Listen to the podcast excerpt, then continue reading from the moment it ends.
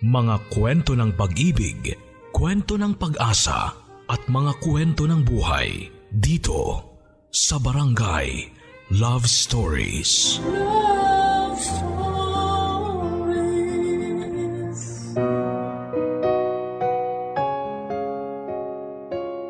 May mga nagsasabi na matatawag lang daw na tunay na babae at complete woman ang isang babae kapag naranasan niya ang panganganak.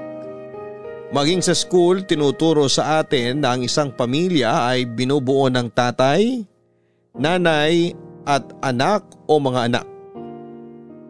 Ikaw, masasabi mo ba na ang pagkakaroon ng anak ang batayan ng tunay na babae?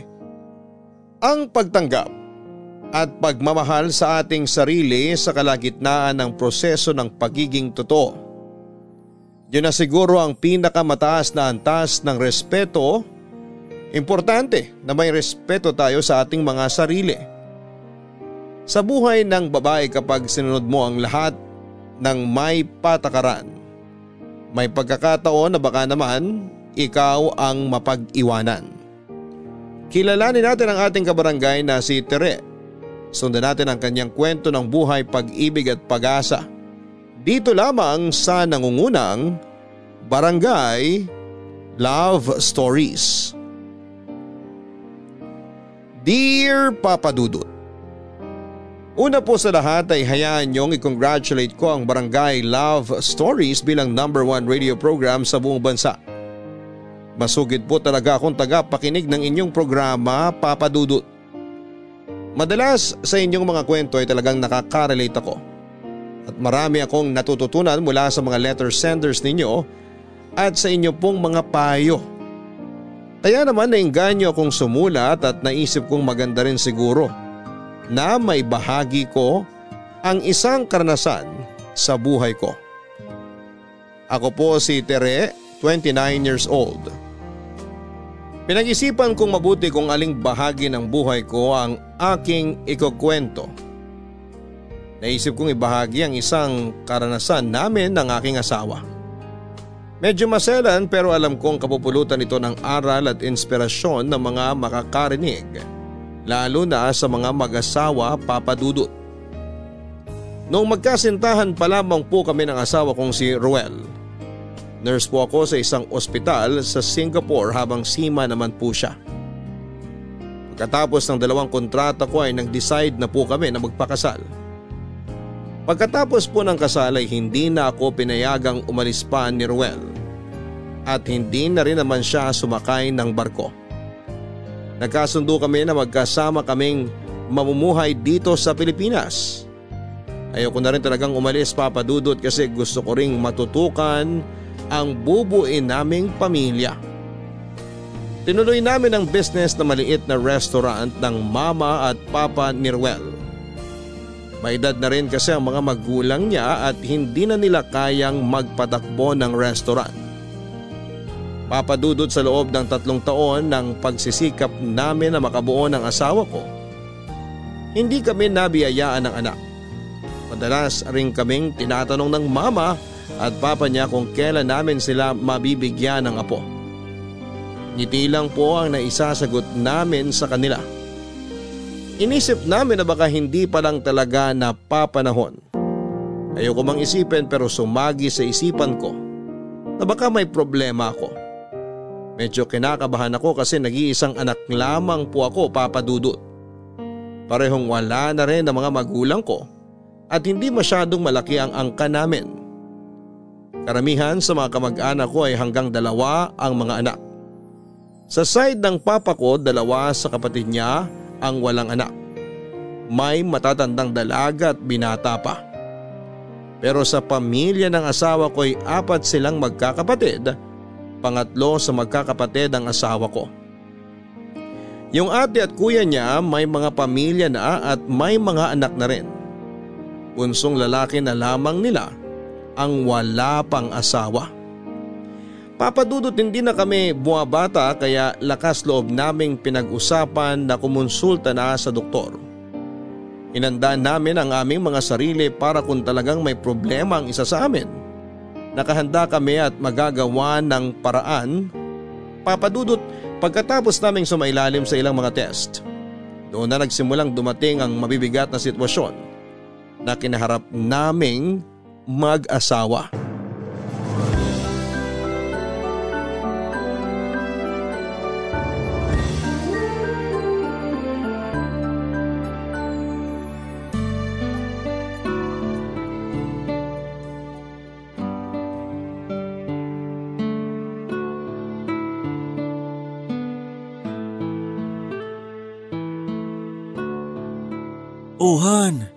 Akin na nga yung kamay mo.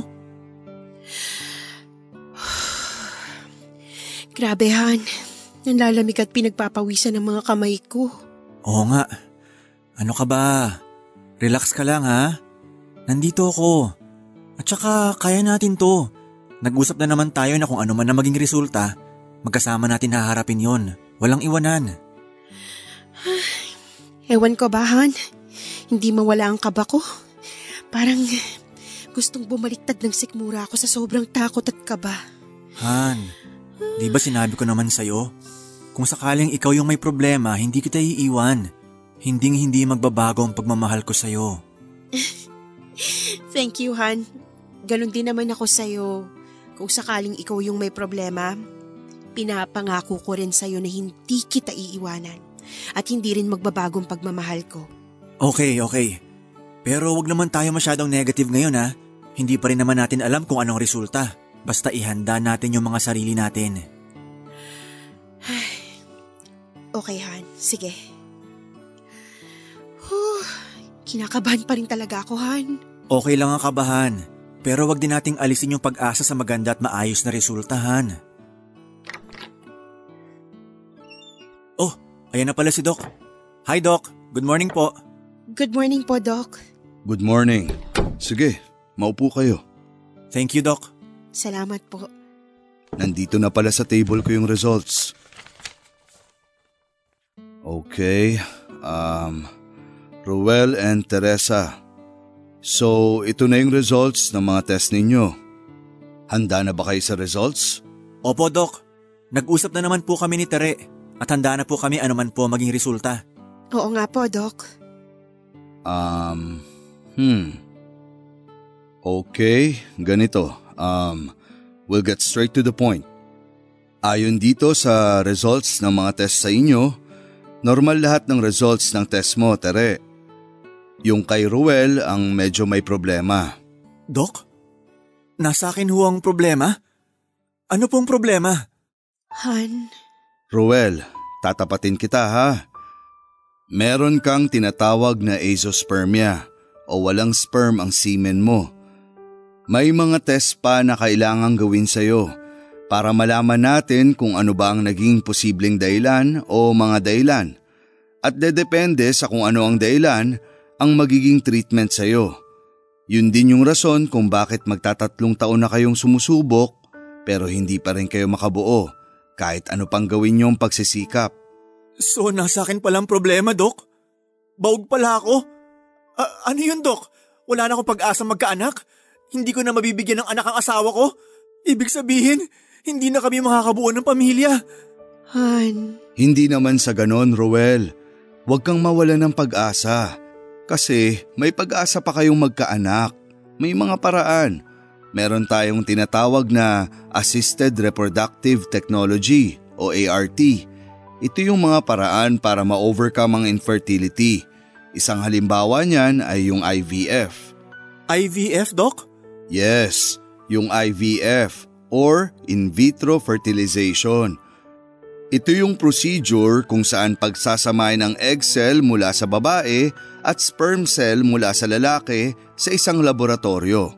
Ngayon, yung pinagsamang egg cell at sperm cell, magiging fertilized egg yon. Tapos, i-inject yon sa uterus o sa bahay bata ng babae. Now, bukod sa IVF, meron din namang surgical procedure o operasyon. Pwede ring madaan sa gamutan. Pero gaya nga ng sinabi ko, depende sa dahilan ng azoospermia mo ang magiging treatment sa'yo. So sa ngayon, magre-request ako ng ilan pang mga test para sa'yo Rowell para ma-determine natin ang magiging treatment sa'yo. Salamat, Salamat po, Dok. po, Doc. Yun pong mga paraan na yan, Doc. Usually po, magkano po inaabot? Dederechoin ko na kayo ha. Medyo may kamahalan. Kaya nga mas maganda na mai-consider ninyo ni Rowell sa pag-uusap nyo yung posibleng magagastos. Bibigyan ko kayo ng quotations ng mga procedure para at least meron kayong idea. Thank you po, Doc.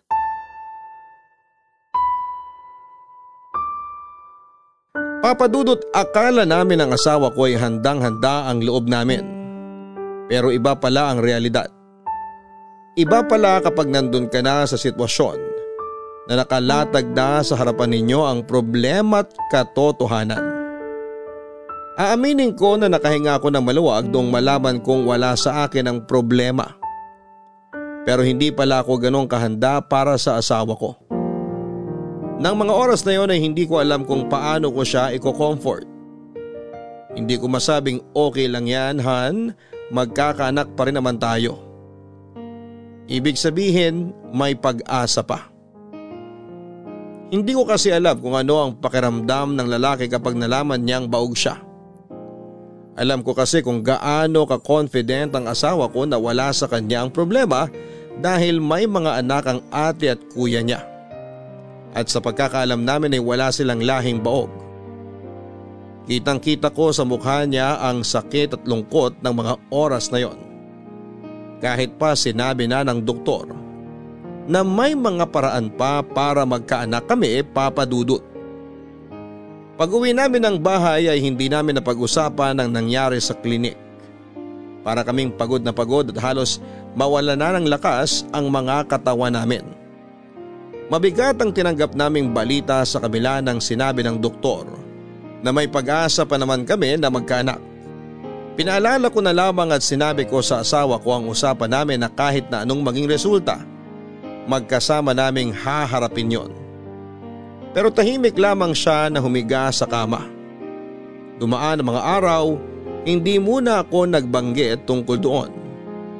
Inisip ko na maaring hindi pa niya napoproseso sa isipan niya ang mga nangyari. Maging ako rin naman papadudot. Ramdam ko yung bigat ng pakiramdam ng asawa ko.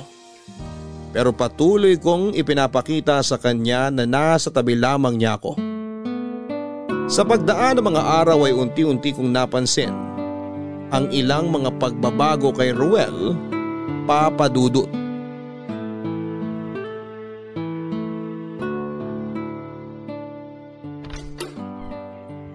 Ay, salamat at nakauwi na rin. Ang daming customer kanina sa restaurant, no, Han? Grabe, nakakapagod. Magpahinga ka na muna dyan, Han. Ipag-iinit kita ng tubig na pampaligo. Pahingi din ako ng inumin. Nakalimutan kong sabihin kanina. Pagsabihan mo yung si June na ayusin yung mga case ng soft drinks dun sa likod resto ah. Bakit? Anong problema? Hindi ba niya nakikita na nakaharang dun sa may CR? Pati yung mga pinagbalatan ng gulay basta lang nakatambak dun sa ilalim ng lababo. Milalagyan tayo ron ah. Ba't hindi ron ilagay? Okay, sige. Kakausapin ko siya bukas. At saka isa pa, hindi ko gusto yung customer na nakausap mo kanina. Kung makatingin sa'yo, para kang kakainin. Pag mga ganong customer, wag mo na kinakausap. Hayaan mong tauhan natin na makipag-usap o mag-serve sa kanila. Sino naman doon? Yung mukhang konsihal ng barangay kung makaporma. Kala mo kung sinong sikat na politiko. Han naman. Nagtanong lang naman yung customer kung may kasamang soup yung order nila. Nagtatanong. Oh, inumin mo. Ikaw naman, alam nga namang tawagin ko pa yung tauhan natin para lang sagutin yung tanong ng customer. Eh sabaw lang naman yung tinatanong. Hindi ka talaga marunong makiramdam no? Halatang halata naman na hindi lang basta nagtatanong yung customer eh. Parang gusto pang pumorma sa'yo. At ikaw naman, kung makatawa ka, parang enjoy na enjoy ka sa pakikipag-usap dun sa kanya. Palibhasa kasi may itsura. Alam kong nagapuhan ka. Oy, Tere, hindi ka na dalaga ha? May asawa ka na. Kumilos ka na maayos. Mamaya, maging dating pa. Nagbibigay ka rin ng motibo. Ang sama naman ng isip mo, Han. Customer natin yun. Ano ka ba? Obligasyon natin na asikasuhin sila ng tama at maayos. Hindi naman maganda kung hindi ko papansinin, baka mabastos. Eh nagtatanong lang naman. Tsaka, hindi naman ako nagtagal sa customer o nakipagkwentuhan sa kanya. Tsaka Han, paano tayo babalikan ng customers kung tatarayan natin sila? Bakit mo naman kasi ako pinag-iisipan na parang nakikipagharutan sa customer? Pambihira ka naman, Rowel. Sinagot ko lang naman yung tanong ng tao. Ano ba naman palagay mo sa akin? Kahit na! Sinasabihan lang kita dahil hindi ko gusto yung mga tingin niya sa'yo kanina. At hindi mo nakita yon. Kabisado ko mga lalaki pag interesado sa isang babae. Pag bumalik yung customer na yon, hayaan mong tauhan natin na mag-asikaso sa kanya, hindi na ikaw. Ay nako, oo na, sige na. Mag-shower ka na. Mainit na yung tubig mo. Isusunod ko na lang yung tuwalya mo doon. Ihahanda ko na rin yung damit mo.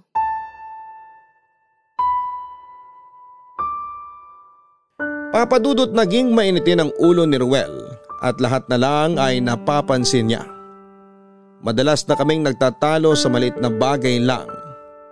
Napansin din niyo ng mga tauhan namin sa restaurant dahil kahit sila ay nasusungitan na rin ni Ruel. At yun nga pinagsesalosan niya ang mga lalaking customer namin. Palagi niyang binibigyan ng kahulugan ang pagtatanong at pakikipag-usap nila sa akin. Minsan tuloy ay hindi ko na alam kung saan ko ilulugar ang sarili ko para makaiwas sa mga customers naming lalaki. Mapatingin lang iba na ang iniisip niya. Pinakiusapan ko na lang yung mga tauhan namin na sila na ang humarap at doon na lamang ako sa kaha. May mangilan-ngilan at hindi maiwasan na customer ang dumediretso ng tanong sa akin at nakikita ko na binabantayan niya ang mga reaksyon at galaw ko. Kung minsan papadudot ay nauubusan din ako ng pasensya at nasasabayan ko ang init ng ulo niya. Tahimik na lamang ako para matigil ang gulo. Ako pa rin madalas ang naunang buwaba at umiwas sa mga pagtatalo. Pero humihingi naman siya ng pasensya at nagsusorry sa akin kapag nakita niya na tahimik na ako at hindi ko siya pinapansin papadudot. Halos araw-araw yon na nangyayari sa amin. Minsan napapaisip ako kung hanggang kailan ba kami magiging ganon ni Ruel. Saan kaya dadalhin ng sitwasyon namin yon ang pagsasama namin. Papadudot alam ko na dinaramdam pa rin ng asawa ko ang kalagayan niya. Mahirap naman kasi talaga at masakit tanggapin ang katotohanan. Pero naunawaan ko naman siya. Kahit naman ako noong una ay hindi ko rin alam ang magiging reaksyon ko at kung ano ang gagawin ko o papadudot. Kahit pa nga sinabi ng doktor na may pag-asa kami na magkaanak. Hindi ko rin kaagad naisip yung gastos. Yung kalagayan ng asawa ko ang nasa isip ko noon. Hindi ko talaga alam kung paano siya aaluin. Kahit ako ay nasaktan din ako sa mga nalaman ko. Pero alam kong mas masakit ang nararamdaman ng asawa ko kaya naman nauunawaan ko siya. Nakakalungkot lang papadudot dahil may mga pagkakataon na tinatanong niya ako kung ipagpapalit ko daw ba siya sa iba. Kung iiwan ko daw ba siya dahil hindi na niya ako mabibigyan ng anak. Umabot na siya sa punto na pakiramdam niya ay gumuho na ang pangarap naming dalawa na magkaroon ng isang masaya at buong pamilya. Pero palagi ko pa rin sinasabi na huwag kaming mawala ng pag-asa na nandun lang ako sa tabi niya. Pero habang tumatagal ay tumitindi talaga ang insecurity ni Ruel. Palatandaan na hindi pa niya lubusang natatanggap ang kalagayan niya. Inahabaan ko na lamang ang pasensya ko at nilalawakan ng pangunawa papadudot. Iniisip ko na lamang na darating yung time na matatanggap din niya ang katotohanan na baog siya at may isip niya na sa kabila noon ay meron pa rin naman kaming pag-asang magkaanak. Noong time na yon, maaaring nakatingin lamang siya sa kalagayan niya pero hindi ako tumigil sa pagdarasal na makikita rin niya yung pag-asa na nasa harapan niya. Umasa ako na darating din ang pagkakataon na yon hanggang isang araw. Tre! Han! Oh, nandito ako sa kwarto. Bakit? Nasaan ba yung Siemens book ko at saka yung passport ko? Nandun sa folder na violet sa filing cabinet. Nandun lahat ng document mo sa barko. Bakit mo ba hinahanap, Han?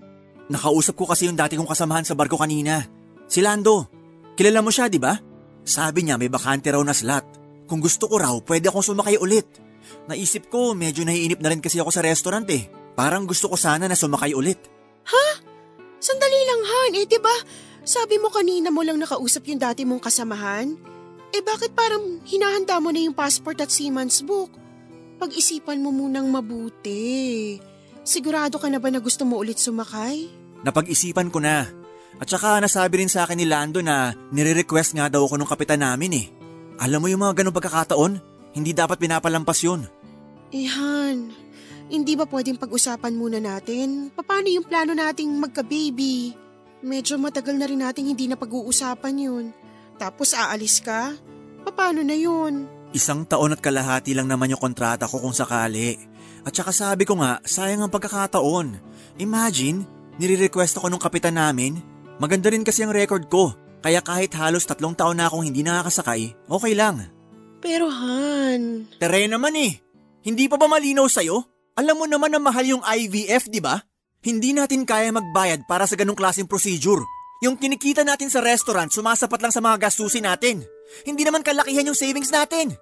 At saka yung IVF na yan, para lang sa mayayaman yan. Kung magpapa-opera naman ako bukod sa mahal din, sinabi rin sa atin ng doktor na hindi 100% na sigurado yun. Hindi na rin kaya ng gamutan tong kondisyon ko. Ano pa ba gusto mong gawin ko ngayon?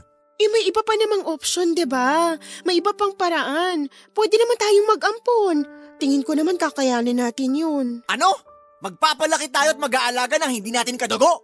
Kung ikaw kaya mo yon, ako hindi. Malay ba natin kung anong klase mga tao yung mga magulang ng batang aamponin natin? Han naman. Han, napaka-imposibleng walang mamanahing ugali yun sa mga magulang niya. At gaano ka kasigurado na walang maghahabol o hahanapin ng batang totoong mga magulang niya paglaki niya? May mga patakaran naman at magiging kasunduan kung sakali. Ipapaliwanag naman sa atin yun bago tayo mag-ampon. Kaya hindi natin magiging problema yung inaakala mong baka may maghabol.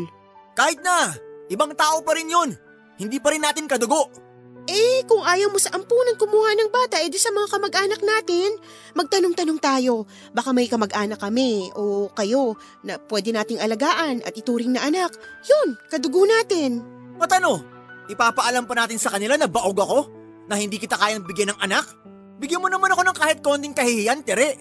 At saka isa pa, Siguradong yung batang aampunin natin, aalis din sa atin at babalik sa magulang niya pagkatapos nating alagaan, palakihin at pag-aralin. Pwede ba, Tere? Ayoko nang ganon. Tsaka na natin pag-usapan yan. Basta, hindi ko kaya magpalaki ng bata na hindi natin kadugo. Tapos!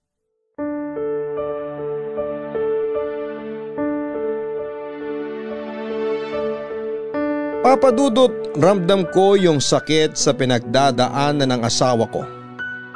Hindi pa niya talaga matanggap na nasa kanya ang problema. May mga gabi na alam kong hindi siya makatulog. Awang-awa siya sa kanyang sarili. Pakiramdam niya wala na siyang silbi, inutil at kung pwede ko nga lang akuin, yung sakit na nararamdaman niya ay inako ko na. Papadudot para lang gumaan ang pakiramdam niya ay handa akong gawin ang lahat. Kung minsan naiisip ko na sana ako na lamang ang may problema. Siguro ikakayanin kong tanggapin yon at siguro hindi kami ganito ang sitwasyon namin ng asawa ko. Yung desisyon niyang pagsakay ulit ng barko ay inisip ko na lamang na kailangan niya ng space para makahinga siya at makapag-isip-isip. Pero sa kabilang banda ay parang gustong sumama ng loob ko sa kanya papadudot. Kasi hindi man lang niya ako kinonsulta sa bagay na yon bago siya nagdesisyon. Basta nag-decide na lamang siyang sasakay ulit. Pero nang ibabaw pa rin ang pangunawa ko sa kanya at sa pinagdadaanan niya. At inisip ko na nga lang din na marahil ay yon ang paraan ng pagpapagaling niya ng sugat para unti-unti niyang matanggap ang kalagayan niya.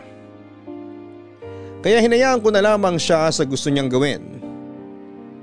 Masakit sa akin kasi hindi lang naman siya ang apektado ng kondisyon niyang yon. Pero ayoko na muna siyang hanapan ng tamang katwiran dahil nasa panahon siya ng kahinaan at kailangan nandun ako para alalayan siya. Lumipas na naman ang mga araw at ilang buwan at hindi na naman namin napag-uusapan ng tungkol sa plano naming magka-baby. Hanggang sa bago siya sumakay ng barko. Kinausap niya ako at hindi ko inaasahan ang mga sinabi niya.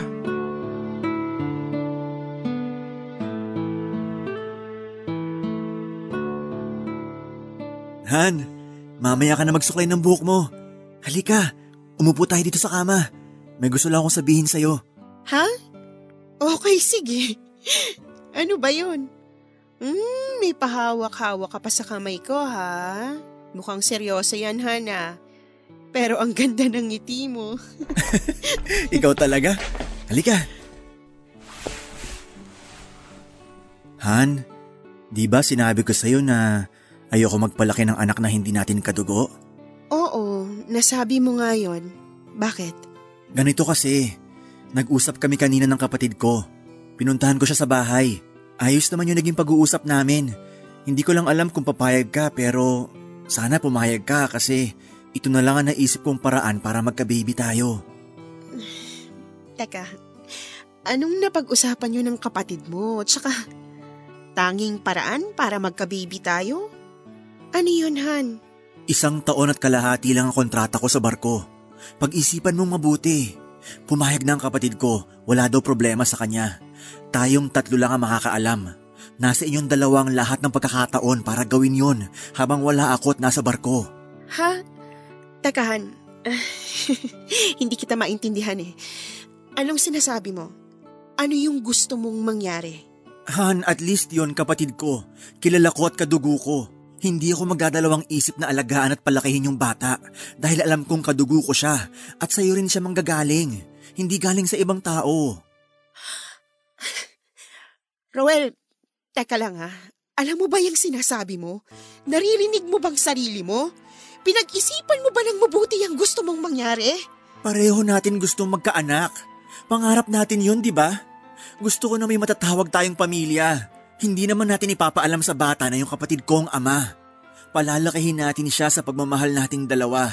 At saka isipin mo, mararanasan mo ang pagbubuntis at magiging mami ka. Roel, pero... Han, iba yung pakiramdam na sinapupunan mo nang galing yung bata. Promise natin, magiging mabuting magulang tayo sa kanya. Aalagaan ko at mamahalin kayo na magiging anak natin. Roel, sandali lang. Sana, sana naman kinausap mo muna ako bago ka nagdesisyon. Pinag-usapan muna sana natin to. Sana naisip mo muna ang nararamdaman ko. Tinanong mo muna sana ako kung okay lang sa akin yun.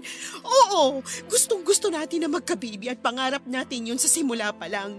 Gusto ko rin maramdaman yung may baby sa loob ng tiyan ko. Pero Kapatid mo si Jerome. Hindi ko alam kung kaya kong gawin yung hinihiling mo.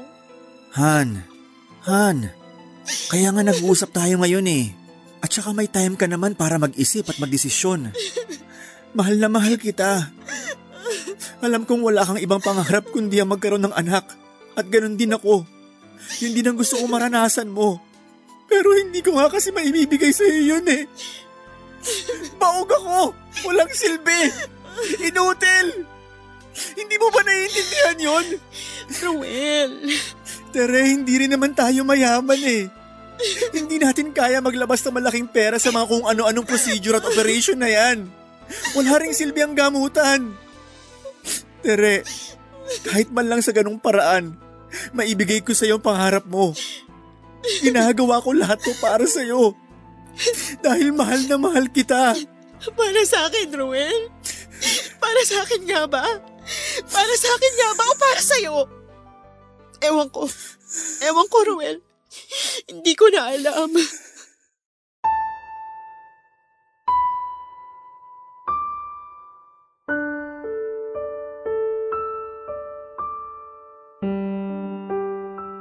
Para akong binuhusan ng malamig na tubig papadudot.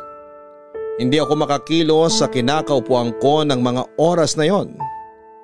Nung sinubukan kong tumayo ay nangalog ang mga tuhod ko at napaupo ako sa sahig at napahaguluhol na lamang ako ng malakas. sa sobrang sama ng loob. Pakiramdam ko ay para niya akong ipinamimigay sa iba at hindi man lang niya naisip yung mararamdaman ko bilang asawa niya at bilang babae. Nagagalit siya sa akin kapag may kausap akong ibang lalaki at binibigyan niya yon ng maling kahulugan. Tapos heto at gusto niya akong sumiping sa ibang lalaki. At ang masakit pa papadudot hindi lang sa kung sinong lalaki, sa kapatid pa niya. Makasarili ang naging tingin ko sa kanya noong time na yon. Buong magdamag akong gising at pilit kong hinahanapan ng magandang dahilan ang gustong mangyari ng asawa ko. Umahanap ako ng mas mabigat na dahilan. Kailangang mas mabigat yon kesa sa bigat ng nararamdaman ko, papadudot. Hindi rin kasi mawala sa isipan ko yung saya sa mga mata niya habang kinukumbinsi niya ako sa ideya na yon. Nagtatalo ang isipan ko hindi ko rin maintindihan kung bakit nilalabanan ng isip ko ang nararamdaman ko. Para bang yun na yung oras na matagal ko nang hinihintay. Ang makita ko sa kanya yung pag-asa. Yun na ba yung inaasahan kong pagkakataon? Gustong gusto kong sunggaban yung pagkakataon na yon na nakita kong tanggap na niya ang kanyang kalagayan at gusto niyang mapunan ang inaakala niyang kakulangan niya. Mahal na mahal ko ang asawa ko papadudot. Masakit pero pilit ko siyang inunawa. Hanggang sa nakalis na si Ruel, nagtatalo pa rin sa isipan ko. Hindi pa rin ako makapagdesisyon. Maraming gabi kong pinag-isipan ang kahilingan niya. Sa tuwing nag-iisip ako ay parang hindi matanggap ng isip ko yung pagdadaanan ko. Napakaraming tanong sa isipan ko papadudot. Una, sisiping ako sa kapatid ng asawa ko. Kakayanin ko bang gawin yon? Pagkatapos naming magsiping ay paano? Kung mabuntis ako ay paano? Dadalhin ko ang sanggol sa loob ng siyam na buwan sa sinapupunan ko na alam ko sa isipan ko na hindi ang taong mahal ko ang ama. Nasaan ang moralidad ko? Anong mararamdaman ko? Anong mararamdaman ni Jerome? Anong mararamdaman ni Ruel? Paano yung bata? Kakayanin ba ng konsensya ko na palalakihin namin siya sa kasinungalingan at habang buhay na pagtatagpa ng katotohanan? Ang bigat po papadudot pero sa isang bahagi ng isipan ko ay sumisigaw yung pagmamahal ko sa asawa ko. Yung ginawa niyang sakripisyo para sa akin. Yung ginawa niyang pagtanggap sa inaakala niyang kakulangan niya. At dahil sa kagustuhan niyang mapunan yon, nilunok niya ang pride niya kahit napakasakit para sa kanya. Inarap niya yung malaking insulto sa pagkalalaki niya.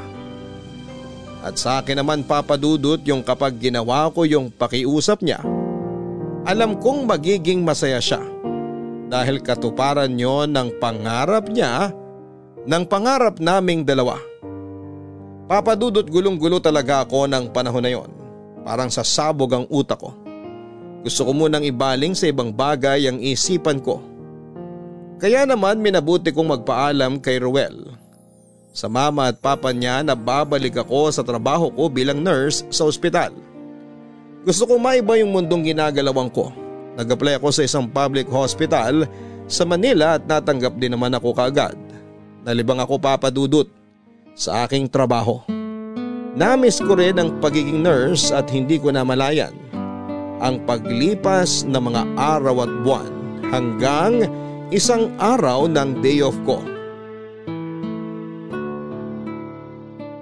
Nandito yung kotse ni Tere. Nandito kaya siya sa bahay? Sana. Makapag-doorbell nga.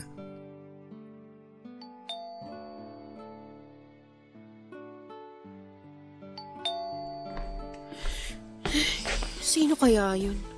Silip nga sa bintana. si Jerome pala. Papapasukin ko ba?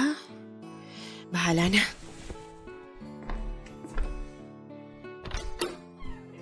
Ah, Jerome, napadalaw ka. Halika, tuloy ka. Ah, salamat. Buti nandito ka sa bahay nyo. Akala ko kasi wala ka eh. Baka kako hindi mo lang ginamit yung kotse mo. Nagbaka sakali lang ako. Kanina pa kasi ako tumatawag sa cellphone mo, hindi mo naman sinasagot. Sinubukan ko rin tumawag sa landline nyo kaso hindi mo rin sinasagot. Medyo nag-alala lang din ako. Ah, ganun ba? Upo ka muna. Salamat. Ay, nakaupo rin. Um, pasensya ka na. Nag-alala lang talaga ako. Baka kasi kung ano na nangyari sa'yo. Tinawagan kasi ako ni kuya kagabi. Sabi niya, kumustahin daw kita.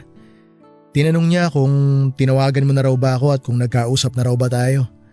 Eh ang sabi ko hindi pa. Kaya pinapunta niya na ako ngayon. Ah, ganun ba? Ah, anong gusto mo? Juice o coffee? Kahit ano, okay lang sa akin. Salamat. Okay, sige. Sandali lang at ikukuha kita sa kusina ah. Um, Tere, Oh, ba't sumunod ka pa rito? gusto ko lang kasing itanong kung nakapagdesisyon ka na. Tere, alam ko na mahirap yung hinihingi ni kuya. Ang totoo niyan, tumanggi nga rin ako nung una eh, pero naawa kasi ako sa kanya. Lalo na nung umiiyak siya habang nakikiusap sa akin na punan ko raw yung pagkukulang niya sa'yo. Ilang beses ko ring pinag-isipan kasi syempre, asawa ka ng kuya ko eh. Oo nga, at saka, di ba, may girlfriend ka? Oo, meron. Takot nga ako malaman din niya eh. Hindi ko alam kung paano ko itatago sa kanya to kung sakali. Malakas pa naman ang radar nun kapag gumagawa ako ng kalokohan. Pag nalaman niya, siguradong ihiwalayan ako nun. Yun naman pala eh. Siguro magandang pag-isipan mo rin muna. Sinabi naman sa akin ni kuya na tayong tatlo lang ang makakaalam nito. Naniniwala ako kay kuya. Kilala ko yun. May isang salita yun. Hindi nyo rin daw ipapaalam sa bata kung sakali na ako ang totoong ama. Alam mo Teresa, totoo lang. Mahirap para sa akin to bilang kapatid ni kuya at bilang isang lalaki. Pero yun ang unang pagkakataon na lumapit at humingi ng tulong sa akin ng kuya ko eh. Nakita ko na malaki ang pagmamahal niya sa'yo para maisip niya yun. Para makapagdesisyon siya na yun na lang ang paraan para matupad yung pangarap mong magkaanak. Desperado na siya, Tere. Pangarap naming dalawa, Jerome. Hindi lang ako nangangarap na magkaanak. Dalawa kami ng kuya mo. Tsaka, hindi ko pa rin alam, Jerome. Hindi pa ako makapag-decide. Ang hirap eh. Hindi biro yung gustong mangyari ng kuya mo. Mahal ko ang kuya mo. Pero hindi rin naman sigurong masamang isipin ng sarili ko. Yung pagdadaanan ko. At ako magdadala sa bata ng siyam na buwan. Naiintindihan naman kita, Tere eh. Um, gusto mo ba tulungan kita magdesisyon? Huwag mo nga akong hawakan, Jerome. Please lang. Konting respeto naman. Okay, okay. I'm sorry. Sinabi ko na nga hindi pa ako nakakapag-decide, di ba? At hindi ko kailangan ng tulong mo. Pwede bang bigyan niyo pa ako ng konting panahon? At saka ikaw, mag-isip ka rin. Okay, sige. Huwag ka nang magalit. Naisip ko lang kasi, sayang yung oras eh. Nandito na ako sa bahay niyo. Tsaka, day off mo rin ngayon, di ba? So, anong gusto mo mangyari? Baka kako, pwede na nating gawin para matapos na to. Para hindi na tayo mahirapan. Tsaka isipin mo, isang gabi lang ang sagot sa problema niyo ni kuya. Tumahimik ka nga. Hindi mo ko kailangang madaliin. At hindi ikaw ang magdedesisyon. Teka, Umalis ka Tere! na. Umalis ka na, Jerome. Labas! Pero, Sabi ng labas eh. Lumabas ka na. Tsaka na tayo mag-usap. okay, sige, sige. Hindi mo naman ako kailangan ipagtulakan. Aalis na ako. Lalabas na ako. Tawagan mo na lang ako kapag handa ka na. Pero sana, maisip mo yung saya na maibibigay mo kay kuya. Pahalagahan mo sana yung sakripisyo niya. Tsaka pahalagahan mo rin sana yung dahilan kung bakit siya nagsasakripisyo para sa'yo. Umalis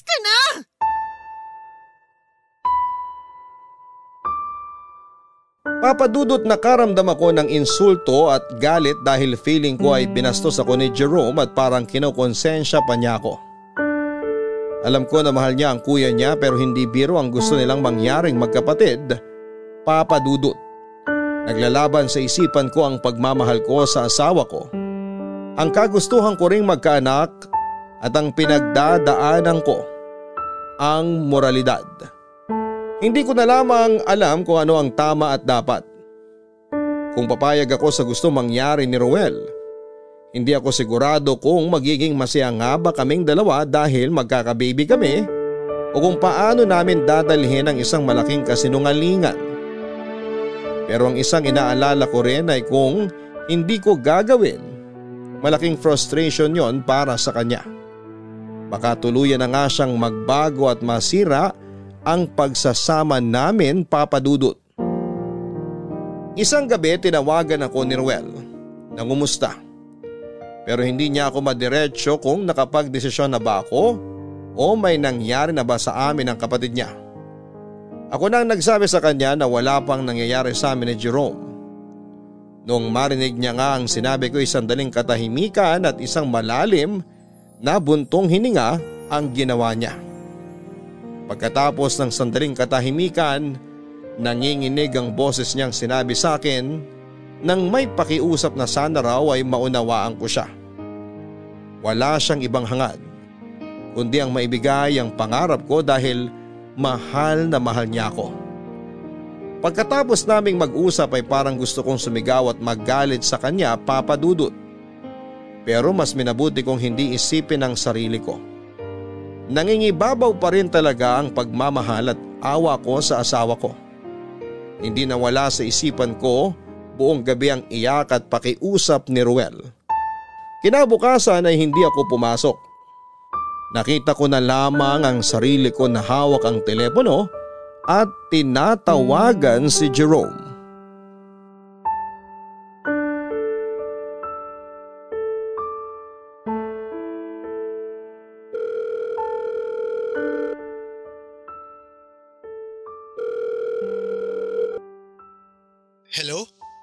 Hello, Jerome. Hello, Tere. Jerome. Oh, napatawag ka. Wait lang, pasok lang ako sa kwarto. Baka may makarinig eh.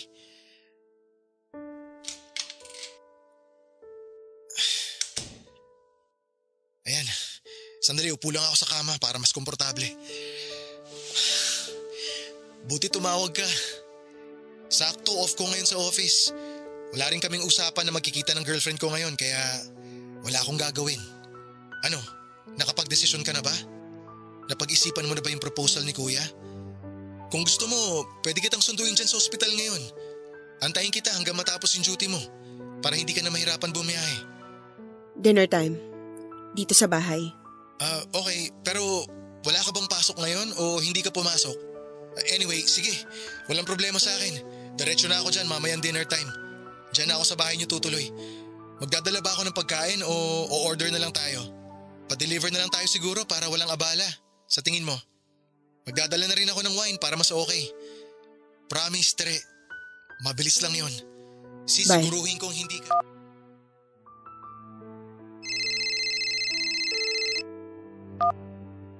Hello, Debbie. Hello sis? Hindi ka raw papasok sabi ni Ma'am Gina? Masama daw pakiramdam mo? Nilalagnat ka ba? May ubo, sipon? Ano bang nangyari sa'yo? Wala naman akong lagnat. Hindi rin ako inuubo o sinisipon. Masakit lang talagang ulo ko pagising ko tsaka medyo masakit ang katawan ko. Itutulog ko lang siguro to. Mamaya okay na ako. Ganun ba? Naku baka tumuloy sa lagnat tapos trangkaso yan ha. Uminom ka na ba ng gamot?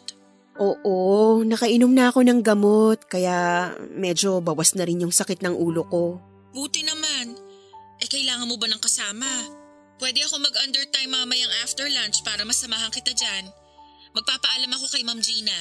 Hindi na sis, pahinga lang to. Hindi mo na kailangang pumunta at samahan pa ako rito. Sakit lang ng ulo to, ano ka ba? Okay lang ako. Nakakakilos pa naman ako, no? Salamat. Sure ka ha? Kasi pwedeng uwi lang ako saglit tapos kuha lang ako ng gamit sa bahay then fly na ako dyan. Hindi na nga, okay nga lang talaga ako. O sige, puntahan na lang kita mamaya pag out ko. Dadalang kita ng dinner. Naku, wag na. Okay lang talaga ako sis. Ito naman parang sira. Tsaka tumawag din ng mama ni Roel. Pupunta sila ni Papa mamayang lunchtime kaya hindi naman ako mag-isa dito sa bahay. Wow, ang sweet ng mga biyanan mo. Buti naman kung ganon. At least may makakasama ka dyan kahit papano. Oo nga eh. Sabi ko nga wag na rin silang pumunta kasi kaya ko naman. Kaso mapilit si mama eh. Baka magtampo naman pag tinanggihan ko. Ay ganon? Pero ako okay lang na magtampo. Ay, Gaga, ano ka ba? Ikaw naman kasi naiintindihan mo pag sinabi kong hindi malala tong kalagayan ko. Tsaka, alam mo naman yung konting sakit lang ng ulo. Daanin lang sa pahinga okay na. Eh yung biyenan ko, hindi niya maiintindihan yon kasi syempre may halong pag-aalala yon. Tapos wala pa si Rowel dito. Oo na, sige na, naiintindihan ko naman. O siya sige, magpahinga ka na nga. Text mo na lang ako o tawagan mo na lang ako kapag may kailangan ka ha. O kung hindi matutuloy yung mga biyanan mo para ako na lang ang pupunta dyan. Pwede dyan na rin ako matulog para sabay na tayong pumasok bukas. Okay, sige. Salamat ulit sis ha. Tatawagan kita mamaya pag okay na ako. Tulog muna ako. Salamat ulit. Okay ka lang talaga ha? Oo nga. O sige, ingat ka. Bye! Bye. Thank you.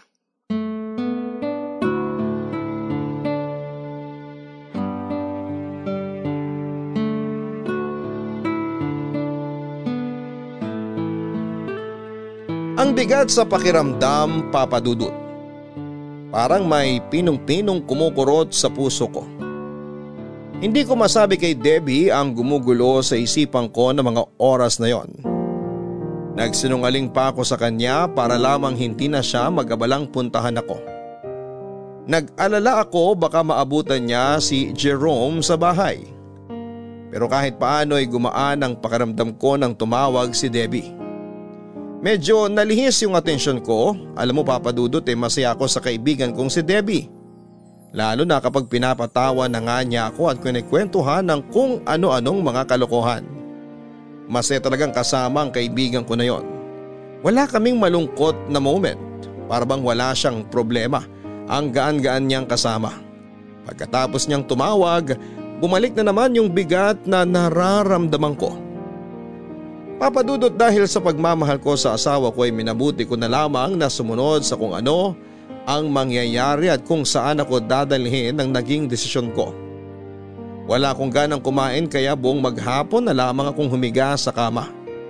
Nakatingin sa kisame pero blanco ang utak ko. Sinubukan kong manood ng movie sa cellphone ko. Pero natapos at natapos yung movie wala akong naiintindihan. Hanggang sa naisipan kong magdasal papadudot. Nakiusap ako sa Panginoon. Inilabas ko yung bigat na nararamdaman ko sa loob ko. Ibinigay ko sa kanya ang nagtatalo kong isip at hiniling na bigyan niya ako ng lakas para harapin ang alam kong pagsubok na nasa harapan ko. At kung ano't anuman ay ihanda niya ako. Pagkatapos kong magdasal, naligo ako. Hindi ko alam pero basta ko na lamang kinuha yung susi ng kotse at nag-decide akong umalis ng bahay. Nag-message ako kay Debbie na okay lang ako at huwag na niya akong alalahanin. Pumunta ako sa isang lugar kung saan ay walang nakakaalam at walang makakasunod. Wala akong ibang pinagsabihan kahit kay Debbie at hindi ko sinabi kung saan ako pupunta papadudot. Nagstay ako doon hanggang sa kinabukasan. Pagising ko ay nakita ko ang maraming miss call ni Jerome. Pati na rin ang asawa ko papadudot. Naisip ko na magalit na sila kung magagalit pero hindi ko talaga kayang gawin ang gusto nilang mangyari. Halos isang linggo din na tumatawag ang asawa ko at si Jerome pero hindi ko sila sinasagot. Ilang beses din akong pinuntahan ni Jerome sa bahay at sa trabaho pero hindi ko talaga siya hinaharap. Nagtataka na nga pati ang kaibigan ko sa tuwing pumupunta si Jerome sa trabaho at hinahanap ako pero pinapasabi ko na wala ako kapag nakikita ko si Jerome. Hindi ko alam pero parang kumukulo na ang dugo ko. Tinubuan na ako ng buwisit sa taong yon. Hindi ko naman masabi sa kaibigan ko kung ano ang dahilan. Kaya ano-ano na lamang ang dinadahilan ko sa kanya. Hanggat may tatago ko ang mga nangyari ay itatago ko papadudot. Sinasalang-alang ko rin kasi ang asawa ko. Kung sasabihin ko sa kaibigan ko eh baka hindi niya maintindihan at mag-iba ang tingin niya kay Ruel. Magagandang bagay lang din kasi ang naikikwento ko sa kanya tungkol sa asawa ko. Hanggang siguro'y napagod na rin si Jerome at tumigil na rin sa pagtawag at pagbunta sa bahay at trabaho ko. Inisip ko na naiintindihan na rin niya ako. Na ayaw ko siyang makausap at alam na niya ang desisyon ko kaya hinayaan na niya ako. After a week ay sinagot ko na nga mga tawag ng asawa ko pero puro lang siya pangungumusta.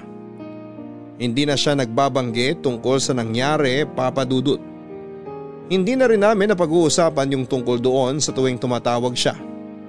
Kinukumusta na lang niya ako sa trabaho at ako naman ay puro mga tungkol sa nag-handle kong mga pasyente ang nakukwento ko sa kanya at yung mga paglabas-labas namin ni Debbie. Binigyan ko ang sarili ko ng oras para mag-isip, magdesisyon at panindigan ang naging desisyon ko. Tuloy pa rin ang trabaho ko sa ospital, papadudot. At paminsan-minsan ay binibigyan ko rin ng time ang kaibigan ko at mga kasamahan ko sa trabaho kapag nagyaya silang lumabas at mamasyal after ng duty. Pero sadyang makulit ang kaibigan ko. Halata niya sa akin kung meron akong problema o gumugulo sa isipan ko. Tinatanong pa rin niya kung may problema ako. Kahit kasi tumigil na si Jerome sa pangungulit at wala na ring binabanggit ang asawa ko, tungkol sa mga nangyari ay hindi pa rin talaga mawala sa isip ko. At paminsan-minsan ay napapatulala pa rin ako kapag naaalala ko yon. Minsan siguro yon ang nakikita sa akin ng kaibigan kong si Debbie.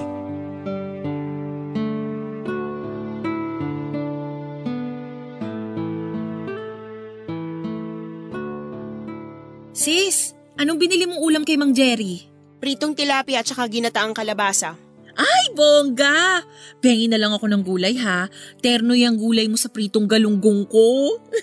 sure, ikaw pa ba? Dito ka na umupo sa tabi ko, tapos na kumain si na Juliet Arian. Okay. Hindi daw ba sasabay sa atin si na Joey at to? Mukhang hindi. Nakita ko kanina si Joey kausap si doktora sa phone eh. May tinatanong yata dun sa isang patient niya. Si To naman, sasaglit daw sa bangko. Ah, okay. Anyway, tamang-tama lang naman pala at least solo natin tong pantry. May gusto na rin akong itanong sa'yo. Ilang araw ko nang napapansin na medyo parang tahimik ka eh. Eh, pag ganyang wala kang imik, kulang sa vitamin sa mga joke mo. Alam kong may gumugulo dyan sa isip mo. Ano ka ba? Wala yun. Pagod lang siguro o puyat lang ako. Pagod? Ang aga mo namang mapagod sis. Kaloka ka ha? Alas 9 pa lang ng umaga, pagod na agad? Eh, baka puyat ako. May pinapanood kasi akong series ngayon. Ay naku, tigil-tigilan mo ko, Tere. Kailan ka pa nagkaroon ng tiyagang manood ng series? Eh movie nga lang, naiinip kang tapusin. At saka pag tinatanong naman kita, laging okay lang ako sis. Eh malakas kaya ako makakutob. Eh kanina nga lang, Nakita kita, hanap ka ng hanap dun sa chart ng isang pasyente. Samantalang nasa harapan mo lang naman yung hinahanap mo. Naku, kung ahas yun, natuklaw ka na. Lumilipad yung utak mo, sis. Kaya kung ako sa'yo, share na yan. Alam mo namang nandito lang ako, di ba? What are sisters for? Hindi nga. Sabi ka lang kung may problema ka ha. Ako nga, ultimo problema ko sa kuko, sinasabi ko sa'yo, no? Tapos ikaw sinasarili mo yung problema mo. Hindi naman sa sinasarili. Ano ka ba? Tsaka wala na yun. Okay na. May naging problema nga ako pero hmm, tapos na yun. Okay na. Ay ganun? Hindi ako updated. Kaloka ka ha? Eh kung talagang tapos na, eh bakit ilang beses kitang nakikita na tagusan ng tingin sa pader? Buti na lang at kahit papano, pagdating sa pasyente, nakafocus ka. Pero pag nasa station tayo, tulalay ka. Yun ba yung okay na? Tigil-tigilan mo nga ako sis ha. Ayoko ng ganyan. Pasensya ka na Deb ha. Pero sige, kung ayaw mong ishare sa akin yung problema mo, kahit gusto kong magtampo, hindi kita pipilitin at iintindihin ko na lang. Kasi nga, baka naman hindi talaga pwedeng sabihin. Masyado yatang personal. So, itong ginatang kalabasa na lang ang pakikialaman ko. hmm. Ikaw talaga. Thank you sa understanding mo ha. Huwag ka mag-alala. One day isi-share ko rin sa'yo yun. Sa ngayon, hmm, hindi ko pa talaga kayang sabihin eh. Okay. Gets ko naman yun. Basta, kung kailangan mo lang na mahihingahan, nandito lang ako ha. Anytime, sabi ka lang. Iba pa rin kasi yung meron kang nasasabihan ng mga problema. Para hindi masyadong mabigat. Oo, thank you ulit sis. Kung makita mo akong nakatulala, pakibatukan ako para magising ako. Sinabi mo yan ha? Huwag kang gaganti pag binatukan kita. Sige na, kumain na tayo.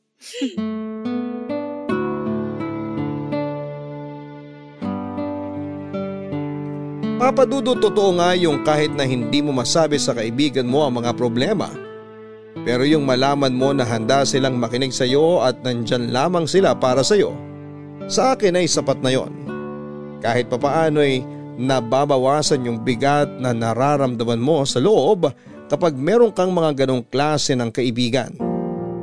Pero yun na nga nung time na yon, hindi pa rin talaga ako handang magsabi sa kanya at masaya naman ako dahil kahit ganoon, nakuha niya akong unawain. Pero paminsan-minsan ay natatawa na lamang ako kapag nagpa-follow up siya at nagpapa-update. Madalas ay tinototoo nga niya ang pagbatok sa akin at ipapaalala niya ang naging usapan namin. Magkakatawanan na lamang kaming dalawa Nagtataka yung mga kasamahan namin pag nakikita nila si Debbie na binabatukan ako at nauuwi sa tawanan. Maya-maya nagtatanong na yung mga kasamahan namin kung ano daw ba ang pinagtatawanan namin at bakit daw ako binabatukan ni Debbie. Tawa na lang din ang sinasagot namin sa kanila. Para daw kaming mga sira, ang lakas daw ng tama namin ng kaibigan ko. Pero alam mo Papa Dudut, Masaya ako kasi kahit papaano ay may kaibigan ako at kasama na tumatawa kahit na hindi niya alam ang problema ko at sa kabila noon. Nauunawaan niya ako at palagi niyang pinapaalala sa akin na nandun lang daw siya at nakahanda siyang makinig sa lahat ng problema ko. Malaki din talaga ang pasalamat ko sa Diyos dahil binigyan niya ako ng pagkakataon na makilala ko ang kaibigan kong si Debbie. Sa sobrang busy namin sa trabaho papadudot ay hindi ko na rin namalayan ang paglipas ng mga araw. Hanggang sa natapos na ni Ruel ang kontrata niya at isang gabi ay dumating na lamang siya nang walang pasabi.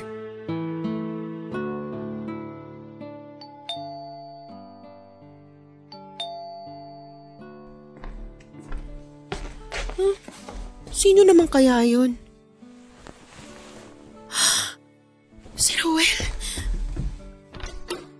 Han! Bakit naman hindi mo sinabi ngayon ka darating? Sana nasunduman lang kita sa airport. Okay lang, Han. Halika, pasok na tayo sa loob. Akin na yung backpack mo. Kumain ka na ba? Hindi pa. Sige, Magpapadeliver na lang ako ha. Kakadating ko lang din kasi sa labas na ako kumain kanina. Okay lang. Han? I'm sorry, Han. Patawarin mo sana ako. Mahal na mahal lang talaga kita. Wala akong ibang ginusto kundi yan pa rin ang pangarap nating dalawa. Lalo ng pangarap mo. Han, alam ko naman yun. Hindi mo na kailangang sabihin pa. Alam ko rin kasing mahalaga sa isang babae na maranasan ang pag-aalaga ng sanggol sa tiyan niya ng siyam na buwan. Hanggang sa ipanganak niya to. Isa yung experience na ayokong ipagkait sa'yo dahil lang sa pagiging inutil ko. Han, naiintindihan kita. Naiintindihan kong nararamdaman mo. Pero sana kinausap mo muna ako bago ka nagdesisyon. Hindi mo dapat sinulong problema eh.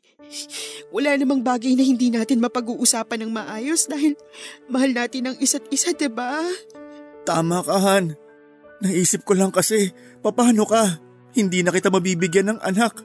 Han, di ba noon pa man, nag-usap na tayo na sabay nating haharapin ano man ang maging resulta ng check-up natin.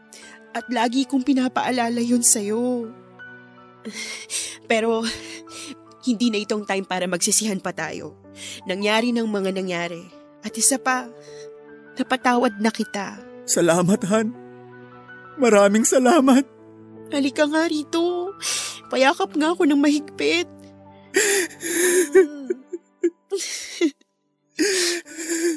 Tandaan mo, mahal na mahal kita. Huwag mong isipin na mag-isa ka lang na humaharap sa mga problema. Asawa mo ko, kabiyak, kaibigan, at kasama sa lahat ng pagkakataon. Ang problema mo, problema ko rin. Tumingin ka sa akin, Han. Gusto kong sabihin sa'yo na ikaw ang pinakamahalaga sa buhay ko. At gusto kong malaman mo na hindi ka kulang. Walang kulang sa'yo. Sadyang hindi lang tayo perpekto. At wala namang taong perpekto. Yung malaman ko na kaya mong kalimutan ng sarili mo para sa akin, para sa pangarap ko, sapat na yun. Sapat ng pagmamahal mo sa akin at pagbibigay ng halaga. At yung pagmamahal mo, yun ang kumumpleto sa akin bilang babae at bumuo sa pagiging babae at pagkatao ko. Mahal na mahal kita, Tere. Mahal na mahal kita. I'm sorry. Sorry talaga. Han, walang perpektong pagsasama. Pero dahil sa pagmamahal natin sa isa't isa, kaya nating tumayo ng magkasama sa lahat ng pagsubok na dumarating at darating pa sa atin. Maraming salamat, Han. Salamat. Salamat sa pagmamahal mo. Sa pag-unawa mo. Sa pagpapatawad at pagtanggap. mahal na mahal kita, Han. Mahal na mahal din kita.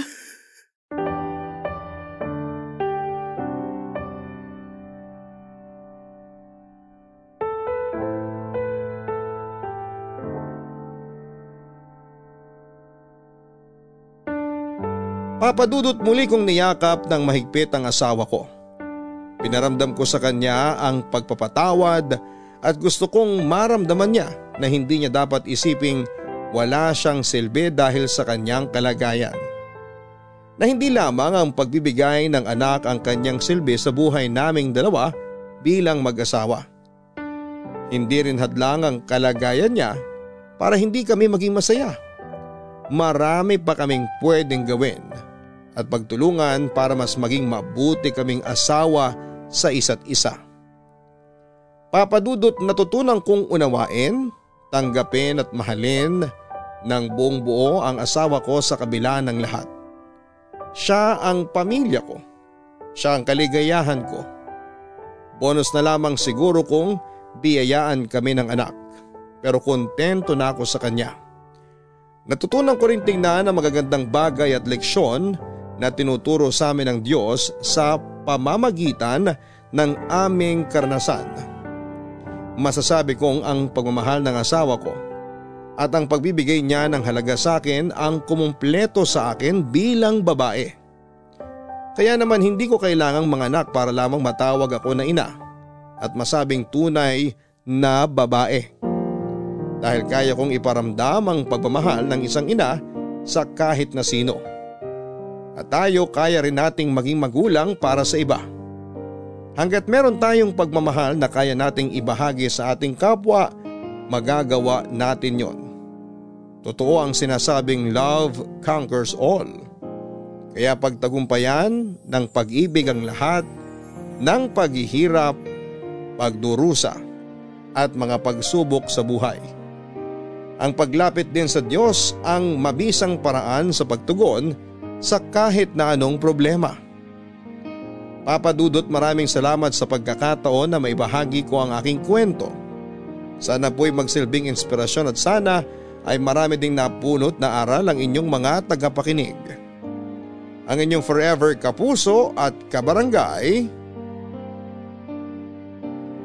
Tere.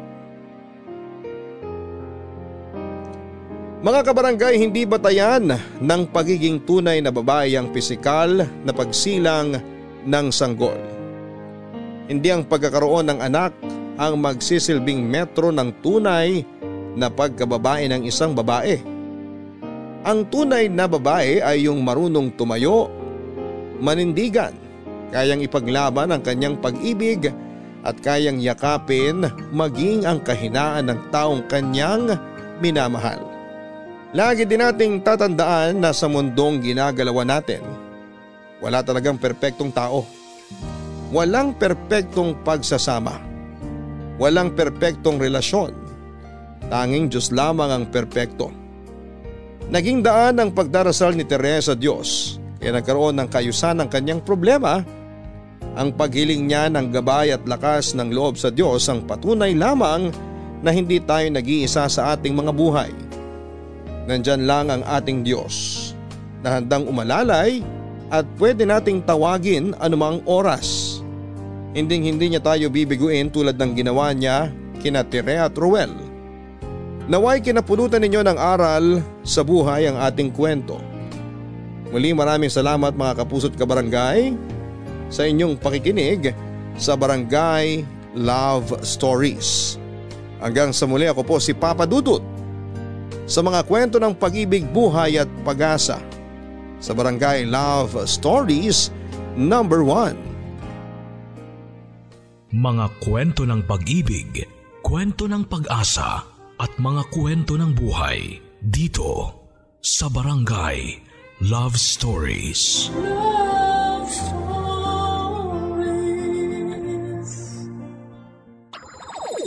Nagustuhan ng iyong napakinggan? Ituloy yan via live stream sa www.gmanetwork.com/radio.